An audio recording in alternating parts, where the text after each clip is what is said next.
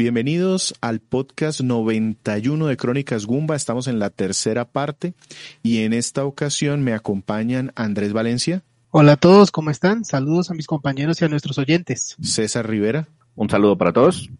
Y quien les habla, Víctor Dalos. Buenos días, tardes, noches, según nos escuchen.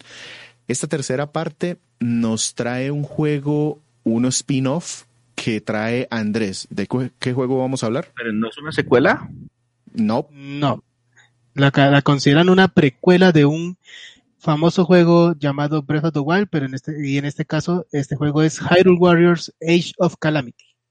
¿Qué nos quedamos escuchando para precisamente meternos en los detalles de que si es precuela o no y una historia, eh, si explica algo o no? Vamos con algo bien fuerte que se llama Divine Beast, Barudania.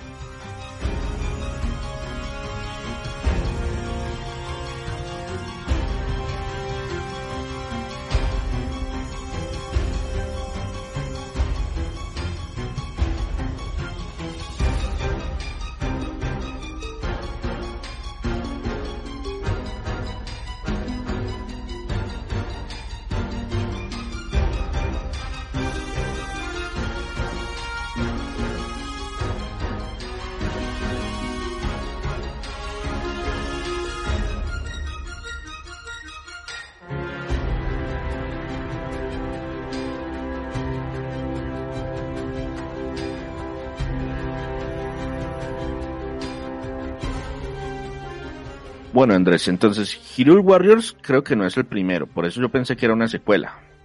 Pero, ¿qué nos puede hablar brevemente de este título? ¿Cuándo salió? ¿Para qué plataforma? ¿Quién lo desarrolló? Ese tipo de datos. Bueno, este juego salió para la Nintendo Switch. Fue desarrollado por Omega Force y Koei Tecmo, ya que este juego por su nombre es, y como dijo también Víctor es un juego que viene de la, de la franquicia de Hyrule Warriors que salió hace unos años para, para la Nintendo Wii U, luego salió para 3DS y finalmente tuvo una, una, remasterización para Nintendo Switch. También fue distribuido por Nintendo internacionalmente y por Koei en Oriente. Fue lanzado aquí en América el 20 de noviembre de 2020 y es un juego del género hack and slash ya que como es muy conocido, los juegos que desarrolla Koei Tecmo y Omega Force se han enfocado en su famosa franquicia de, Dynasty Warriors y aquí en este juego pues es obviamente uno que combina las mecánicas de Hyrule de Dynasty Warriors con elementos de Breath of the Wild y de The Legend of Zelda. Sí, a mí solamente como me dijeron Hero Warriors Age of Calamity, yo dije, no, pues es la secuela de Hero Warriors. Hero Warriors 2, no sé por qué le quitaron el número, me imagino que porque ya no les gustan los números. Pero entonces, eh, ¿qué, no, ¿qué, vamos a hablar del título antes de, pasar a, que nos cuente si de verdad tiene algo que ver con el anterior o no? Eh, pues en medio de la pandemia, pues ese título fue una completa sorpresa. Se reveló el 8 de septiembre de 2020 por Eiji Onuma, quien es un productor muy conocido de los juegos de Zelda, y también fue revelado por Yosuke Hayashi, quien es el productor de Koei Tecmo. O sea, fue así un, un anuncio completamente salvaje porque mostraron unas escenas de, de, juego de Zelda. Muchos pensaron, oh, Breath of the Wild 2, pero no, era una cosa completamente diferente. Luego, unos días más tarde, en el Tokyo Game Show, mostraron ya unas imágenes y, una, y unos videos del juego un poco más desarrollado, donde mostraban cómo usaban un motor gráfico y un diseño de arte muy parecido a Breath of the Wild, combinándolo con la jugabilidad de la serie de Warriors y que era muy parecido a Hyrule Warriors. En sí, este juego fue una propuesta hecha por el director de Breath of the Wild, Hidemaru Fujibashi, y el director de arte Satoru Takizawa. Le propusieron a Unuma, vamos a crear un juego que parecido a Hyrule Warriors y contemos los eventos de la Gran Calamidad. Eh, Víctor, que de pronto conoce un poco más la historia de Breath of the Wild que yo. Sí. resulta que precisamente eso es lo que hace este juego muy especial. El Hyrule Warriors, el primero, es un juego muy de la línea de los Warriors, Heroes, es decir, Koei Tecmo coge tiene unas franquicias propias de Musou, que son esos juegos de un personaje contra todo un ejército y que tiene muchos poderes, y aparte ha podido ganarse licencias para desarrollar con esa misma mecánica em, digamos que spin-off de esos juegos. Yo, por ejemplo, de, de, de, esos hemos hablado ya aquí de varios. Hablamos, por ejemplo, de Hyrule Warriors. Yo enseñé un Samurai Warriors. Samurai Warriors. Hablamos también de eh, Hyrule Warriors precisamente para Wii U y también de Fire Emblem Warriors. Y em, yo he jugado muchos otros en donde lo que hacen sencillamente es como cambiarle el skin, pero la jugabilidad es exactamente la misma. Aquí hay un cambio bastante importante porque The Legend of Zelda Breath of the Wild es uno de los juegos pues más, más queridos eh, de los últimos tiempos de Nintendo y gran parte de su historia está como todavía muy críptica, muy enigmática. El inicio, la razón de por qué llegamos a un Hyrule que está eh, después de, un, de, un, de una gran calamidad, después de un gran como eh, posapocalíptico, por llamarlo de alguna manera. Un cataclismo completo. Exacto. Entonces, este juego lo que quiere es de alguna manera contarnos cómo llegó el mundo hasta este punto. Eh, ya vamos a hablar un poco de la historia, pero el caso es que eh, la calamidad es como se le dice a ese momento cuando el gran enemigo llegó a este Hyrule y lo destruyó. Entonces, de alguna manera, este juego quiere mostrarnos el, el evento, cómo eh, el héroe, Zelda y, y, otros personajes muy importantes libraron esta guerra que en The Legend of Zelda Breath of the Wild nos lo cuentan como una historia pasada muy lejana. E, ese es el, como el gran punto que hay aquí y si bien le meten jugabilidad de los juegos Warriors, de esos típicos Muso, lo, lo suavizan o lo mezclan tanto con la historia que este juego parece estar más relacionado con Breath of the Wild que con Hyrule Warriors, porque Hyrule Warriors era más como un tributo de toda la historia de Legend of Zelda, entonces hay personajes de Wind Waker, hay personajes de eh, Phantom Hourglass, de Twilight Princess, sí, eh, eh, están ahí metidos con cualquier excusa para que los conecte y sencillamente dar espadazos. Aquí en cambio hay un hilo conector muy grande con ese Breath of the Wild que tiene mecánicas Warrior. Así es. Entonces me dan ustedes a entender que este título es como una precuela de Breath of the Wild, pero con ninguna de las mecánicas o con muy poquitas mecánicas como tal de Breath of the Wild, sino que se juega más como un título muso clásico de tipo Hyrule Warriors, tipo Dynasty Warriors, Samurai Warriors, el de One Piece Warriors, como sea que se llame.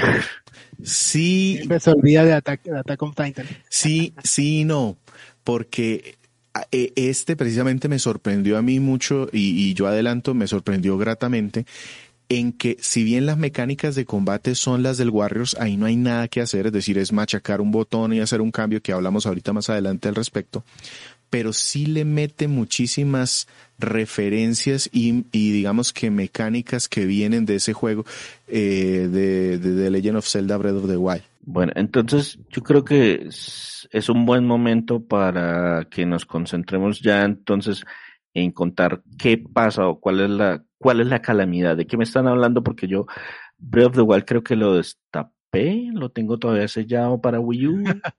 a mí me pasó algo parecido, yo comencé Breath of the Wild en Switch, pero entonces, eh, digamos, como yo no estoy muy acostumbrado a los juegos de mundo abierto, me pareció bastante abrumador y cuando llegué a un punto donde no sabía ni para dónde coger, si para norte, sur o donde sea, yo decidí entonces abandonarlo y no me quedaron muy claros tampoco los eventos de la historia como tal. Pero por eso digamos que cuando el juego fue anunciado como una precuela en comillas, ya luego vamos a aclarar por qué las comillas. Entonces me llamó mucho. tengo que jugar primero el 1 antes que el 2. Más o menos, pero me llamó más la atención porque fue una forma de acercarme más a Breath of the Wild de, a través de un género por el cual yo siento mucho más apego que por el juego, el, el juego original. Y, y la historia nos refleja eso también. ¿En qué consiste ya la historia? Eh, el juego inicia mostrando cómo ya la tierra de Hyrule, donde se desarrollan los eventos de los llenos Zelda, eh, está bajo la destrucción de la gran calamidad y en el castillo Hyrule, la sede de la realeza, un pequeño robot eh, que, se, que se llama Guardianes en, la, en el mitos del juego, uno chiquitico, pues el tamaño de una, de no sé, una caja musical. De una mascota, este, es como un perrito. De una Sí, algo así, perrito. Este despierta al sentir toda la destrucción que ocurre a su alrededor y debido a la aparición del poder de Zelda que viene de alguna parte. En, cuando ya este guardián ve que lo están persiguiendo y que hay destrucción por todas partes, eh, activa una especie de portal temporal y él se mete ahí y parecía que volviera al pasado, porque entra como una línea temporal antes de que comenzara la calamidad y él aparece en medio de una batalla donde nuestro héroe Link está combatiendo como miembro de la Guardia Real de Hyrule. Y aquí es donde entran las comillas. Exactamente. Porque en realidad nos enfrentan a un escenario, a un what if, a un, a una... Aunque qué tal si, qué tal si hubiera pasado esto. Entonces pues decimos que es una línea temporal alterna que trata como de explicar los eventos del pasado sin ser la misma línea temporal que ocurre después en los eventos de Breath of the Wild. Bueno, entonces espérenme, espérenme. Si esto es un escenario alternativo, ¿finalmente esto sí es la precuela del juego anterior o, la historia finalmente no casa? Es solo una línea completamente alterna. Por eso aquí son las comillas, porque la, historia es, o sea, todo ocurre en una, línea alternativa de tiempo. Es, una, es un escenario que tal podría ser si esto pasara. Exacto. y en, donde, en donde sí funciona muy bien es en presentarnos a una cantidad de personajes y eventos que sí mencionan en The Legend of Zelda Breath of the Wild, pero que aquí se desarrollan de otra manera. En The Legend of Zelda Breath of the Wild no salieron bien, porque eso te lo dicen al principio del juego, todo se destruyó, y aquí pues nos dan como esa oportunidad de, de ver si algo se puede hacer, algunas saldrán bien, otras no. Exacto, o sea, toda la historia se desarrolla dentro de un contexto muy apocalíptico, muy donde los personajes quieren salvar el mundo, pero saben que la cuestión está muy complicada. Sí, porque ese, ese fue uno de mis principales problemas cuando jugué en algún momento Halo Reach. Sí. Que pues ya sé en qué va a terminar la historia, entonces no sé si es valga la pena jugarla. Pero aquí lo, lo importante es lo que mencionó Víctor antes, que se muestran interacciones y datos que no quedaron muy bien explicados dentro de la historia de Breath of the Wild. Pero entonces, volviendo al relato de la historia, para, digamos, entender qué, cuál es la importancia de este pequeño guardián, él, durante esa batalla en la que encuentra a Link, una joven impa, que Víctor me ayudará a recordar que impa en, los eventos de Breath of the Wild es una anciana, que recuerda a Link y sabe quién es él, pero no puede creer que todo esté joven y esas cosas. Pero aquí tenemos a una joven impa que es una guerrera quien se encuentra luchando al servicio del castillo. Al tropezarse con el guardián, este se combina con ese dispositivo característico de la saga que se llama la tableta Sheikah y aparezca, y hace que aparece una torre una torre con poderes místicos, los cuales son analizados por los ingenieros del reino y eh, entienden que el guardián tiene información como del futuro. Entonces ellos dicen, oh, esto es grave, va a pasar una calamidad. Entonces el rey Rohan, el padre de Zelda, le dice a Zelda y a Link, no, es hora de que ustedes se preparen porque viene el apocalipsis y vamos a, luchar contra él.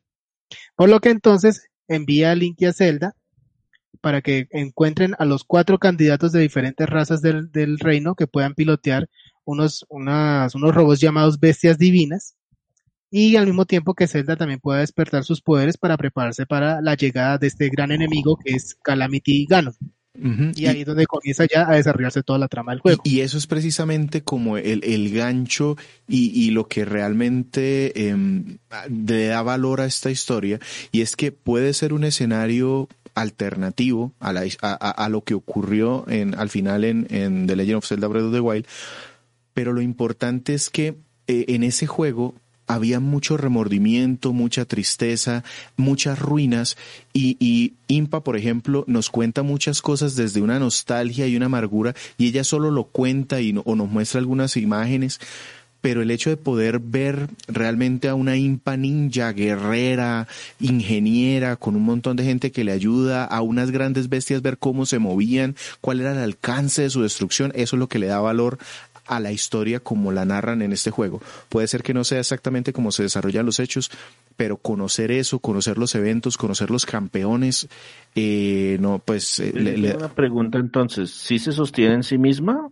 Sí. O dependo completamente de que tengo que, ah, ah, oiga, es que como jugué Breath of the Wild, definitivamente este es el que me complementa, pero si alguien que no haya jugado Breath of the Wild. Eh, esa esa fue una de las razones, cuando estábamos hablando con Andrés eh, y, y, estábamos los dos jugando el, el, juego más o menos en paralelo, yo le decía, Andrés, reseñelo usted, porque yo tengo un, un sesgo de, de la apreciación de este juego y Andrés no lo tiene. Entonces me interesaba precisamente que... que... uno irremediablemente, el que haya jugado Breath of the Wild, pues yo lo jugué una porción. Entonces irremediablemente yo también terminé comparando elementos de, del juego con el de Age of Calamity, a pesar de no ser del mismo género, digamos de la misma frecuencia, pero de todas maneras como tratan la misma historia, obviamente yo terminé relacionando ciertos factores. Pero como dice Víctor, yo cuento, digamos, con un poquito más de desconocimiento y un poquito más de inocencia, por así decirlo, por lo cual me permite ser un poco más, eh, tal vez neutral para poder analizarlo. Valorar solo este juego por ese. Entonces, no sé, para responder a César, ¿la historia se sostiene o no? Sobre la historia, sobre, solamente sobre la historia. No, sobre la historia si sí. no hubiéramos, si yo no, si yo le entrego, oiga, mire, aquí está Hero Warriors of Calamity, que en ninguna parte dice Breath of the Wild. Entonces, juegue y me dice si la trama vale la pena o si definitivamente... eh, Obviamente siendo un juego de acción se puede sostener por sí misma porque es la clásica trama de, oh, se viene el gran, el gran cataclismo, vamos a detenerlo. Entonces, si uno es fanático de los Musou, fanático de los hack and slash, que son esos juegos que obviamente no, no necesitan una trama tan profunda para desarrollarse, pues obviamente van a encontrarle el gusto. Si ya pero si uno conoce Legend of Zelda y si uno conoce Breath of the Wild, uno le coge un poquito más de cariño, un poquito más de simpatía por los eventos, un poquito más de apreciación. Yo ahí levanto la mano un poquito porque yo, por ejemplo, Fire Emblem Warriors, yo, yo les decía, yo preferí comprar Fire Emblem Warriors a comprar, eh, eh, había salido al mismo tiempo de Mario Odyssey, porque yo soy muy fanático de Fire Emblem, conocía a todos los personajes y realmente la historia de ese me pareció floja, me pareció crear un personaje ahí para tratar de hacer un hilo eh, y hacer un fanservice con los que llegaran, o el Dragon Quest eh, Heroes, que yo he jugado el 1 y el 2 porque me gusta Dragon Quest y cuando jugué esa historia también se me hizo como solamente un cliché. Aquí no, aquí sí yo lo sentí mucho más orgánico en el sentido de que los personajes eh, Link sigue siendo el mismo personaje mudo, esa fue otra discusión que tuvimos con Andrés, eh, pero, pero realmente me parece correcto, o sea, me, me gustó cómo lo hicieron y, y, no me pareció tan simple como las de esos otros juegos Musou que, que, que, sencillamente se limitan a dar una excusa de llegue al punto A o llegue al punto B, sino que se ve el remordimiento de algunos personajes, la personalidad de otros, me parece a mí, entre lo que vi, que sí cuadra. Entonces, a ver si, si, si puedo resumir este tema de, de, la, de la trama para ver si pasamos a la jugabilidad. Como juego de Musou, se sostiene por sí mismo porque las tramas usuales de esos juegos de Musou son más bien flojas y son usualmente fanservice. Y gana puntos si además hemos jugado Breath of the Wild porque de verdad conecta de alguna manera. Pero sin embargo, pues de pronto no es el mejor exponente, no me está contando la mejor historia del mundo. La verdad es que yo siento que sirve mucho como un conector de Breath of the Wild. Entonces, lo que dice Víctor es verdad. Muchos juegos de esa, de esas, de Warriors han salido como una excusa de fanservice, como una excusa de mezclemos todos los personajes de todos los universos y hagamos una super mega confrontación. Ese siempre ha sido como el estilo característico de ese tipo de juegos. Aquí no. Aquí se, se, aquí se puede sostener bajo su propia historia independientemente. Por eso, tal vez por eso consideraría que una persona que nunca haya tocado Breath of the Wild puede de verdad encontrarle un, un, disfrute, un gusto a la historia de Age of Calamity. Bueno, entonces ya hablamos de toda la trama, de toda la historia de este juego y ya sabemos que esto se juega como un Musou, como un personaje que se enfrenta a miles de miles y que, mejor dicho, barro con todos hasta que me enfrento a algún tipo de jefe más o menos importante. Es una jugabilidad muy clásica. ¿Qué es lo que tiene diferente Age of Calamity del Musou genérico? Bueno, eh, Calamity retoma muchos elementos de la jugabilidad de Hyrule Warriors, que para referencia, si quieren, pueden escuchar en nuestro podcast número 17, donde precisamente reseñamos la versión de este juego para Wii U. Ahora, sobre los elementos que lo hacen distinto, fue precisamente la propia de los elementos de juego de Breath of the Wild. Eh, de Hyrule Warriors se retuvo mucho unos, eh, unos factores de jugabilidad como el manejo de los materiales que uno consiga al derrotar enemigos o cumplir misiones para construir y mejorar armas. Pero de Breath of the Wild uh, se incorporaron elementos como solución de desafíos en algunos escenarios, el uso de la tableta Sheikah y sus diferentes habilidades para poder superar obstáculos o como una forma de aprovechar la debilidad que tiene contra algunos enemigos cualquiera de las cuatro habilidades de la tableta, que es la de lanzar bombas, Para, sí, para quienes de pronto no, no jugaron el Breath of the Wild, ahí hay una especie de tecnología que es una tableta, literalmente parecía que fuera una tableta como el tabletomando de la Wii U en su momento, en donde el personaje Link podía seleccionar algunos elementos que se creaban como con energía. Eso se mantiene en este juego. Lo, adaptaron a la jugabilidad del Warriors en este juego. Exactamente. Entonces la tableta Sheikah tiene cuatro habilidades distintas que son las de lanzar bombas, magnetizar, eh, congelar y también atracción. Y todo eso lo puede mezclar dentro del combate en ciertos momentos.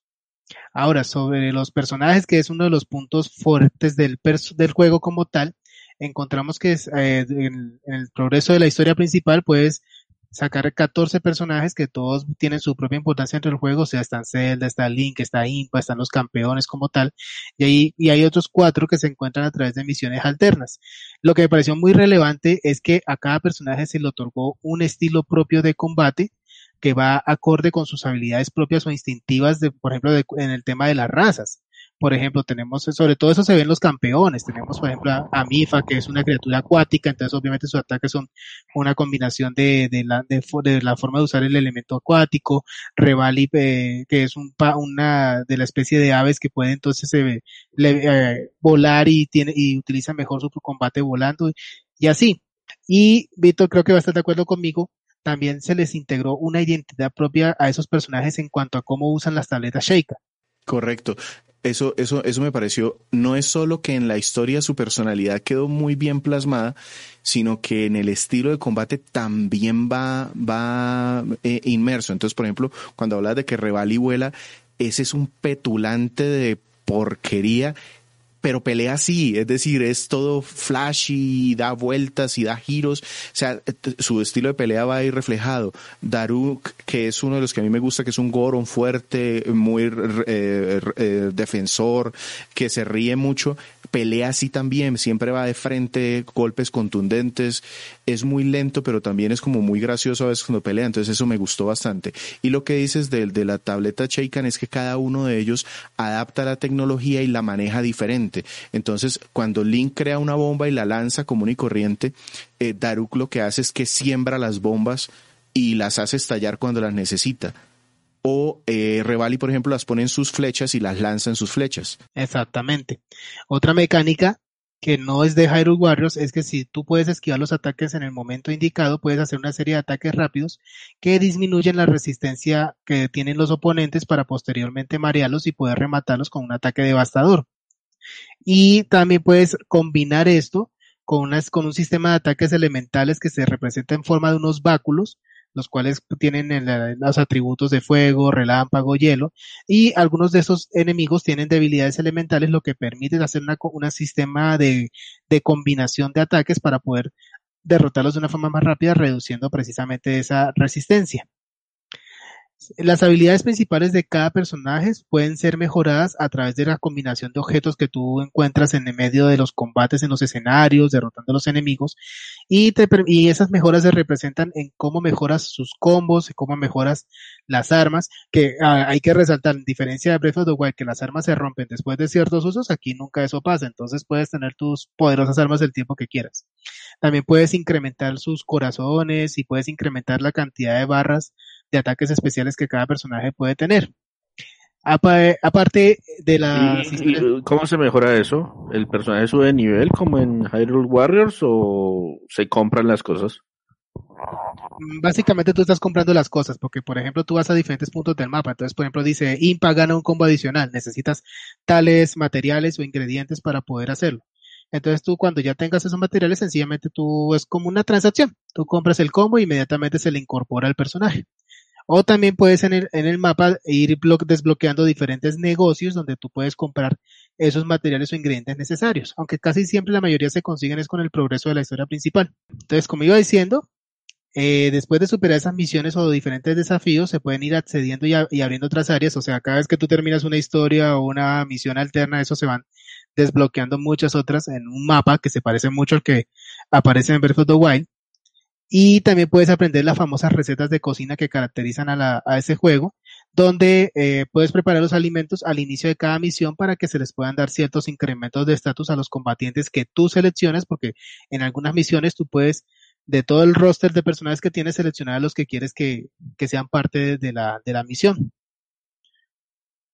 La, digamos que esta es básicamente la jugabilidad. Si Víctor quiere agregar algo que de pronto Ah, bueno, sí, sí hay algo, perdón, Víctor, sí hay algo. También para que el combate no sea tan repetitivo, hay algunas misiones donde tú piloteas a las bestias divinas cumpliendo también otros objetivos y pero pero básicamente son misiones donde tú derrotas a una gran cantidad de enemigos con los ataques devastadores que caracterizan a esas poderosas sí, máquinas. Sí, eso es, es abusivo, es, se monta uno en esas bestias y tiene que eliminar cinco mil enemigos y, y, como son tan grandes en cinco minutos se hace eso. Eh, de pronto, ah, para hablar un poquito de las misiones secundarias, las, las misiones principales van muy guiadas por la historia, son muy lineales, normalmente nos dicen, nos, nos ponen una escena una cinemática en donde nos, nos van contando lo que está pasando, la interacción entre los personajes, todas sus motivaciones. Eh, de pronto llega un ataque, entonces yo tengo que defender una zona o llegar a algún sitio o escaparme. Es normalmente lo que es así. Y son las misiones más largas. Esas misiones pueden tardar 20 minutos de pronto cada una o un poquito más.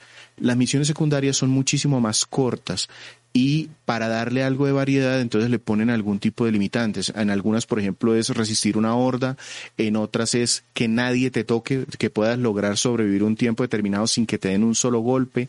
Hay algunas en donde hay que atacar solo con las herramientas Sheikan, por ejemplo, o con un personaje determinado. Entonces todas esas lo que sirven es para que al terminarlas vas ganando ítems, vas ganando experiencia para los personajes porque aquí suben de nivel y aparte vas ganando eh, dinero y recursos para poder en las tiendas comprar lo que quieras. Bueno, la primera pregunta es, ¿y qué tan largo es este juego? Porque entiendo que Andrés lo molió y casi que casi. Sí, ya me creo que me falta poquito, pero yo creo que básicamente como en unas 25 horas alcanzaría a terminar. Sí, eso. Solo la yo, principal y... yo me gasté cerca de unas 32 horas porque me motivó a hacer muchas misiones secundarias, conocer a otros personajes, porque mm, digamos que me encariñé con algunos y fueron los que siempre utilicé, pero otros me gustaron también y entonces quise jugar con ellos para ver cómo, cómo mejoraban o cómo cambiaba su estilo de combate. Entonces, por eso hice unas 32 horas, pero como dice Andrés, yo creo que unas 25 horas eh, es para pasar la historia y realmente es lo que hay. Es decir, no hay, eh, hay modo multijugador, eso de pronto nos faltó. Eh, y el modo multijugador es eh, que se entra, eh, cualquier persona entra y, y, de una vez empieza a jugar a pantalla dividida. Yo eso lo jugué aquí en, en mi casa un par de veces así. Está bien, funciona bien. Em, de pronto no sé si aquí... ¿Hay, juego en línea de pronto? No, no hay juego en línea. No, no hay juego en línea, únicamente local. pero digamos que en general es, es divertido, aunque sí limita, que de pronto los aspectos técnicos, lo hablamos ahora un poquito más, limita un poco el tema tanto de lo que se ve en pantalla como el desempeño del juego ponerlo a dos jugadores.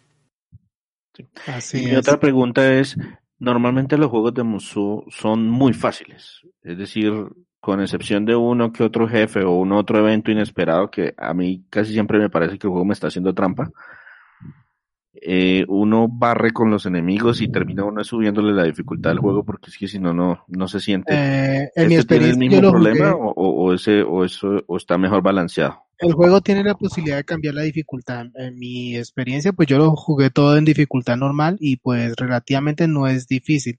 Hay uno o un par de escenarios que de pronto por las condiciones de victoria pueden causarte algo de problema si no vas con el, con el nivel adecuado. Eso, eso sí está muy bien limitado aquí. Cada misión te dice al principio cuál es el nivel recomendado y de verdad que tienes que llegar con ese nivel recomendado. Yo intenté, porque yo soy muy afanado con los juegos en general y trato de meterme siempre por debajo aquí me costó mucho. O sea, si yo llegaba uno, sí, claro, uno o dos niveles por debajo y me las sufría mucho para poder pasar el nivel. Entonces, si llegar al nivel recomendado eh, hace que el juego no sea fácil, pero sí que sea lograble. Y hay unos enemigos que sí son, normalmente son opcionales, es decir, te los ponen en el mapa y si los derrotas te dan muy buenas recompensas. Los Lionels, en, en español creo que se llama Centaleones, son, son una pesadilla en este juego. Mm, yo recuerdo una misión secundaria donde tenías que enfrentar a un jefe, pero entonces por el tema de tiempo se te aparecían sus jefes y no podías enfrentarlos o si no, no alcanzabas a llegar. Y cuando llegabas a donde el jefe, entonces llegaban los demás subjefes y eso se volvía el boss, el boss fight más caótico que he visto en mucho tiempo. Listo. Eh, Víctor entonces mencionaba eh, que de pronto hay algunos temitas técnicos que vale la pena mencionar, pues me imagino que esto, como me dijeron inicialmente, se ve muy como Breath of the Wild. Eh, ¿Qué más detalles me pueden hablar acerca de los aspectos eh, visuales de Age of Calamity? Bueno, como el motor gráfico y el diseño de arte, como lo mencioné anteriormente, es puro Breath of the Wild. Tú, el que haya jugado el juego, va a reconocer los mundos, va a reconocer los escenarios que son fieles al juego. Obviamente no tienen la, e, ese pulido, no tienen esos, detallitos que caracterizaban al juego base, pero es para lo que se necesita funciona. Los escenarios son amplios, son abiertos, tienes muy buena visibilidad de tus alrededores y gráficamente eso se nota. Pero cuando hay mucha acción en el momento, cuando hay demasiados enemigos, y créeme que hay momentos que tú estás prácticamente rodeado y hay demasiada acción, entonces ahí es donde se notan las inconsistencias en el frame rate, cuando hay tantos elementos al mismo tiempo, y sobre todo si estás en escenarios muy cerrados, hay veces que la cámara de verdad no te ayuda porque trata de ubicarte, pero entonces resulta que donde te ubica es como si tú estuvieras en una esquina y entonces no puedes ver apropiadamente qué es lo que estás haciendo. ¿Y, eso, eso se nota más cuando lo tenemos en modo portable o cuando tenemos la consola metida en la base? Ahí sí, Víctor, que me apoyo. Yo lo jugué completamente en el en modo dock. La verdad, yo, yo lo jugué 50-50 y es muy parecido. Y como dice Andrés, eh, en, efecto, esas son mis impresiones desde el apartado técnico. Ah, llega un momento en donde no solo eh, hay enemigos gigantescos, enemigos que miden cinco o seis veces lo que mide nuestro personaje y aparte de eso hay maguitos a los lados lanzando rayos eh, y aparte de eso llega una tormenta o está lloviendo e, eso reciente, reciente la consola. Afortunadamente no se nota mucho cuando uno está jugando, se nota más en los momentos en donde se hacen los poderes especiales, que parece como que se pausara medio segundito, entonces ahí es donde se nota. Afortunadamente eso no entorpece el combate porque en esos momentos tú no estás presionando nada, pero sí se nota. Y em, yo aprovecho aquí para meterlo de el, el, pie que había dado anteriormente, lo del tema de múltiples jugadores cuando tienes aparte de todos esos enemigos otro jugador al mismo tiempo, entonces no baja la, la, el frame rate, se mantiene más o menos estable, o sea, o con los mismos inconvenientes, lo que cambia aquí es que sí empieza a variar la resolución. Entonces ahí sí empieza a verse un poco más borroso eh, la pantalla. Pues en modo portátil no, no, no juego a dos jugadores, entonces no, no hay problema pero sí se nota en, la pantalla del televisor.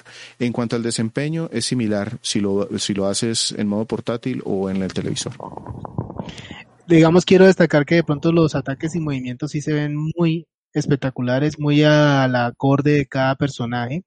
Los, las, los cutted scenes, o sea, las escenas eh, para explicar la historia también hay mucha animación me hubiera gustado un poco más porque casi siempre antes de comenzar una misión, en vez de recurrir a esos videos, comienzan a unos relatos con texto y...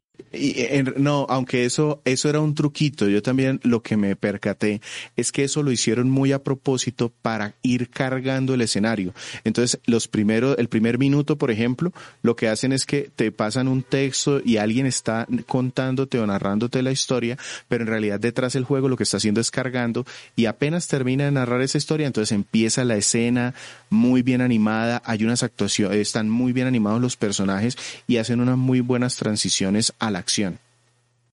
Exactamente. Y de pronto Víctor notó ese detalle que cada vez que uno desbloqueaba un personaje, entonces mostraban el arte, un, diseño artístico de él como para, con el, con el texto de que este es Daruk, el gran guerrero Gorón, y mostraban un, una, un dibujo muy como épico del personaje. Sí, correcto.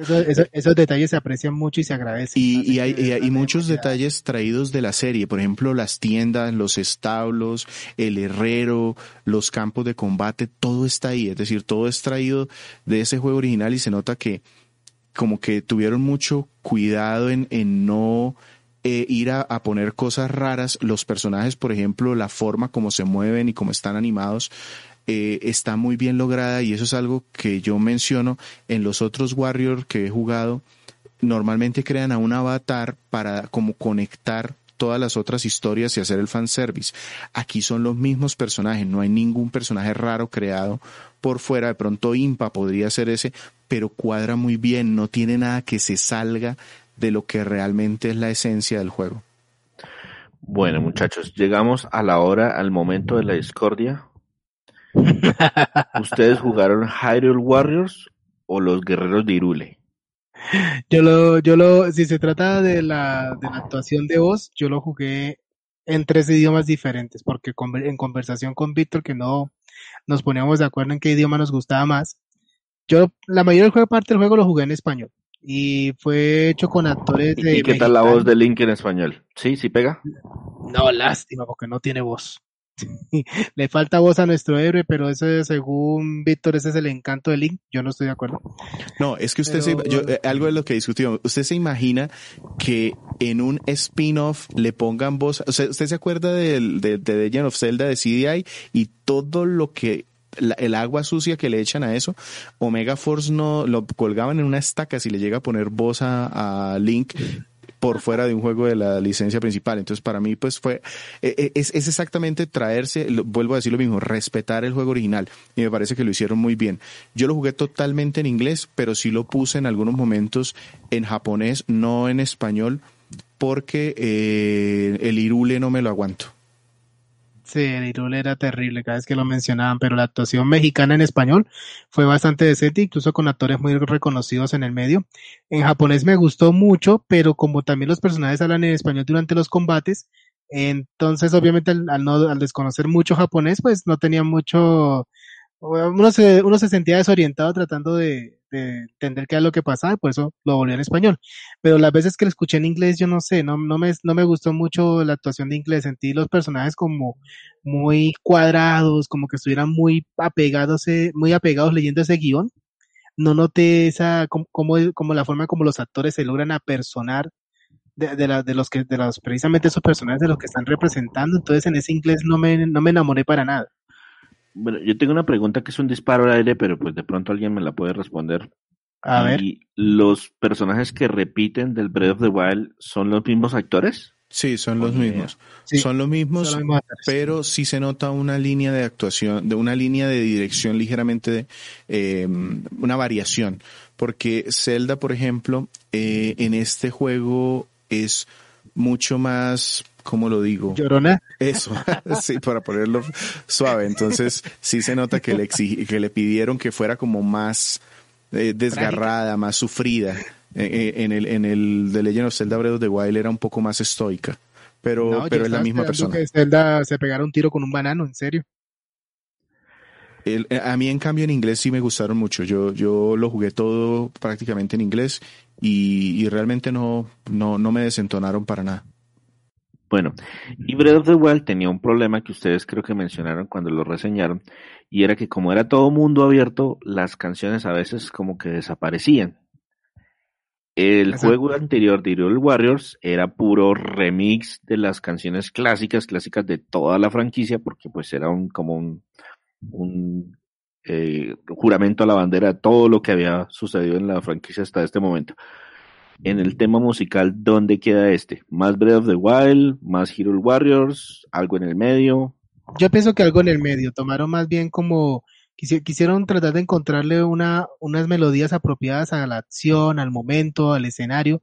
Entonces, por ejemplo, si tú estás comenzando, se escucha cierto, un, cierto, unas ciertas melodías con un toque de, de los juegos anteriores. Eh, si estás de pronto ya en un volcán, la música es un poco más lenta, más pesada. Eh, si estás de pronto luchando contra los enemigos ninja, entonces obviamente escuchas un escenario, estás en un escenario con ambientes orientales en su musicalización. Entonces trataron de encontrarle la música correspondiente al escenario y al momento. Tomaron obviamente puntitas de aquí y de allá para de las de las melodías clásicas de la serie, pero lo que me pareció curioso es que la música de Hyrule Warriors, la el primer juego, tomaron más bien como remixes de esas, de esas canciones clásicas y les pusieron géneros de rock y esas cosas. Aquí no pasa eso, pero me imagino que fue más por mantenerse dentro del espíritu de Breath of the Wild como para simplificar un poco más las cosas. Correcto, es, es un poco más lento, es un poco más lúgubre, más triste, como para estar siempre con el tono del juego. Y entonces están varias de esas canciones clásicas, la, la canción de cuna de Zelda, por ejemplo, suena por allí, pero suena triste, suena melancólica. Y, y le pega bien, digamos, a la ambientación en la que están me gustó y, concuerdo completamente con lo que dice Andrés. Es un punto intermedio, tomando un poquito de aquí y de allá, haciendo homenajes a la serie en general, pero mucho de, Legend of Zelda Breath of the Wild. Bueno, y en ese caso, ¿qué nos vamos a quedar escuchando precisamente de este tipo? Una melodía que me gustó mucho y que me pareció un giro determinante en la historia, The Night Who Seals the Darkness.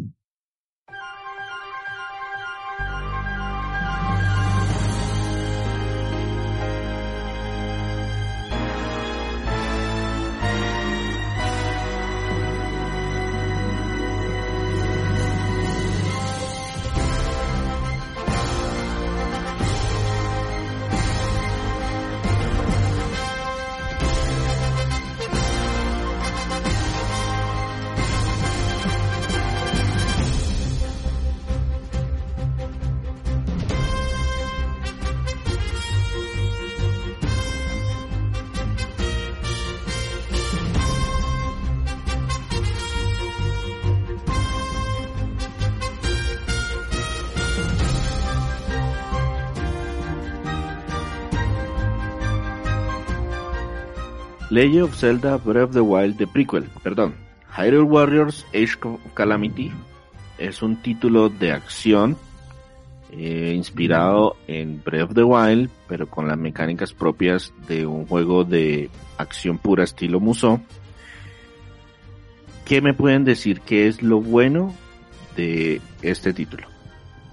Bueno, yo tengo unos cuantos elementos positivos. El primero es la reutilidad que proviene de adaptar los elementos de Breath of the Wild. Fue una, lo hicieron de una forma muy agradable, mejora mucho la experiencia de ambos juegos. Entonces, vuelvo y reitero, el que no haya tocado Breath of the Wild y vaya a jugar Age Calamity lo va a disfrutar por su jugabilidad.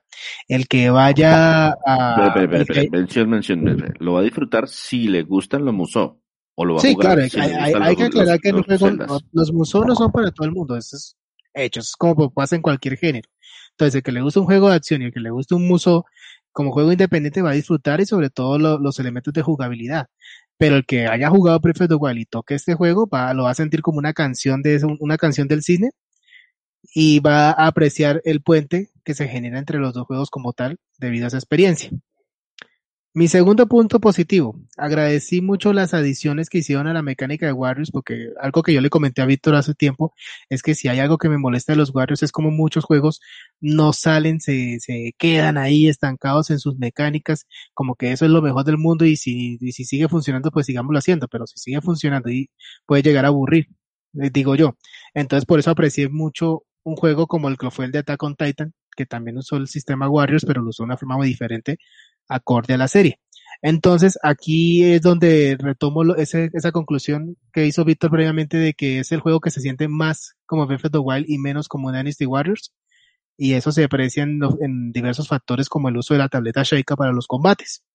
Entonces, me gustaron mucho esas adiciones a las mecánicas de combate. Mi tercer elemento positivo es que no quedé muy apegado a la historia como tal. La historia se supone que tiene que llenar varios elementos de Breath of the Wild, pero la forma en que se cuenta me pareció muy bien tratada y contada, entonces hay una, hay digamos una línea narrativa bien establecida por ese lado. Sí, se nota que hay mucho respeto del material original, mucho. Exactamente. Y por último, definitivamente no es precuela de Breath of the Wild como tal, yo no la sentí como tal, pero sigue siendo un juego que aporta bastante a la experiencia de Breath of the Wild. Yo, yo si tiene algún elemento positivo que quiera aportar. Sí, yo quiero complementar. A mí me gustó mucho el ritmo de la historia y la forma como integraron personajes secundarios a medida que se iba dando el avance. Entonces es como si los desbloquearas, pero se siente natural que te llegue un nuevo personaje en algún momento. Incluso hay unos que son totalmente opcionales y si haces esas misiones secundarias se integran a tu roster y empiezan a, pelear contigo. Se, me, me, gustó mucho esa forma. Tú puedes terminarlos con lo que te dan ahí la historia principal, pero los que se agregan llegan bien. Me gustó también mucho la diferencia tan marcada en los personajes, en la jugabilidad de los personajes. Eso me encantó.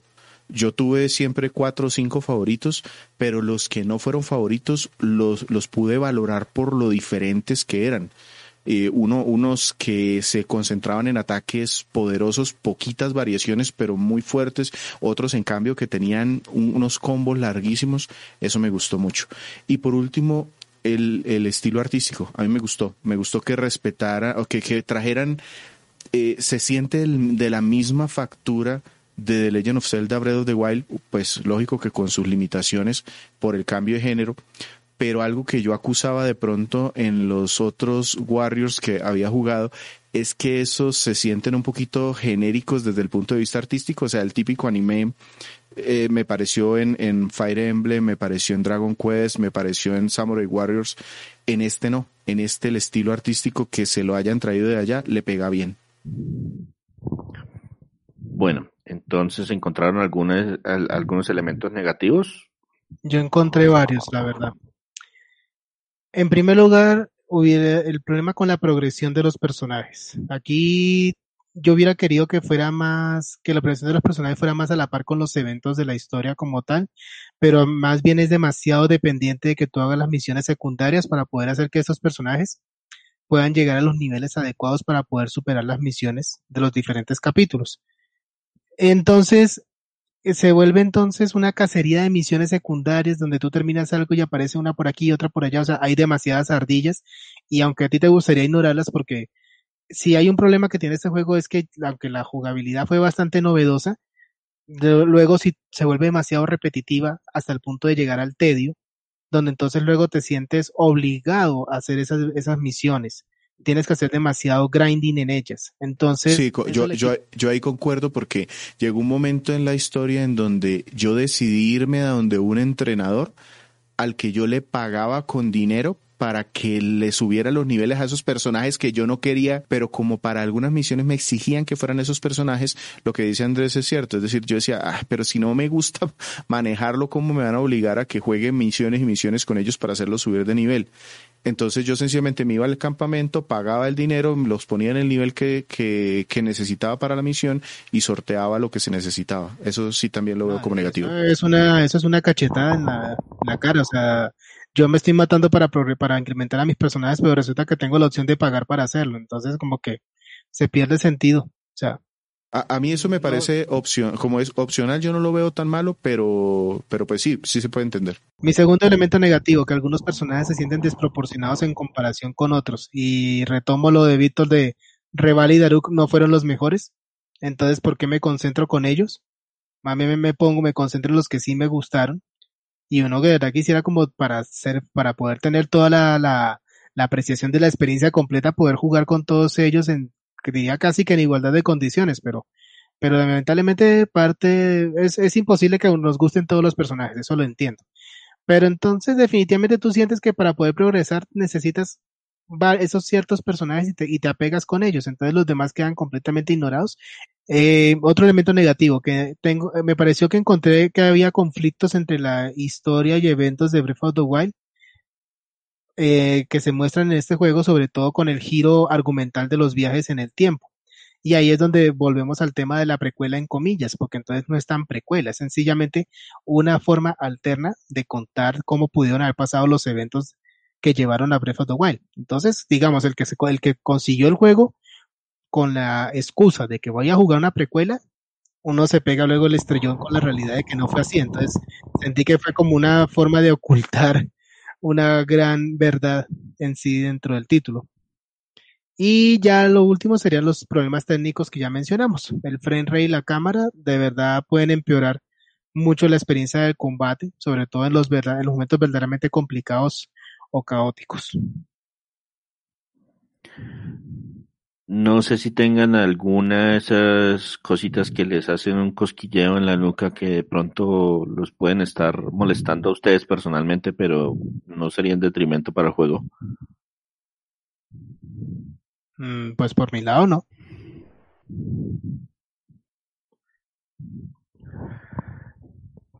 Listo. En ese caso, llegó la hora del juez Gumba. En las palabras del juez Gumba, ¿qué calificación le daría Andrés a... Ya se me olvidó el nombre del juego, ya. A Hyrule Warriors Age of Calamity. Bueno, este juego fue una experiencia agradable a pesar de sus elementos negativos, pero ayuda, digamos, creo que logra eh, cumplir su meta como una forma de entender, de que, de que muchos jugadores entiendan un poco más el universo de Breath of the Wild y lo puedan disfrutar tanto los fanáticos de la franquicia, los fanáticos del género o cualquiera que jamás haya tocado alguno de los dos. En este caso, la calificación del juez Gumba para mí sería un 7 sobre 10 calamidades oscuras y yo lo pondría entre un alquilable porque yo entiendo que este juego no va a ser para todo el mundo, así sea uno, uno de esos títulos exclusivos para la consola, pero entonces yo lo mantengo como un alquilable.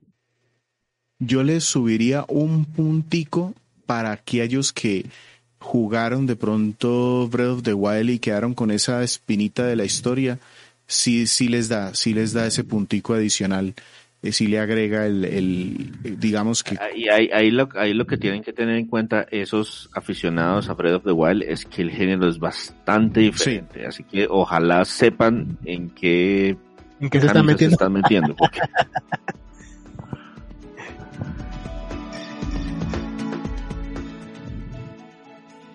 Listo, entonces pasamos a despedirnos. Muchas gracias por escucharnos el día de hoy. Este fue el, la tercera parte del podcast 91 de Crónicas Gumba. Les agradecemos mucho sus comentarios, que entren a nuestra página, que nos dejen eh, las notas o sus impresiones. Em, si tienen algo para despedirse, conmigo estuvieron hoy César Rivera. Un saludo para todos.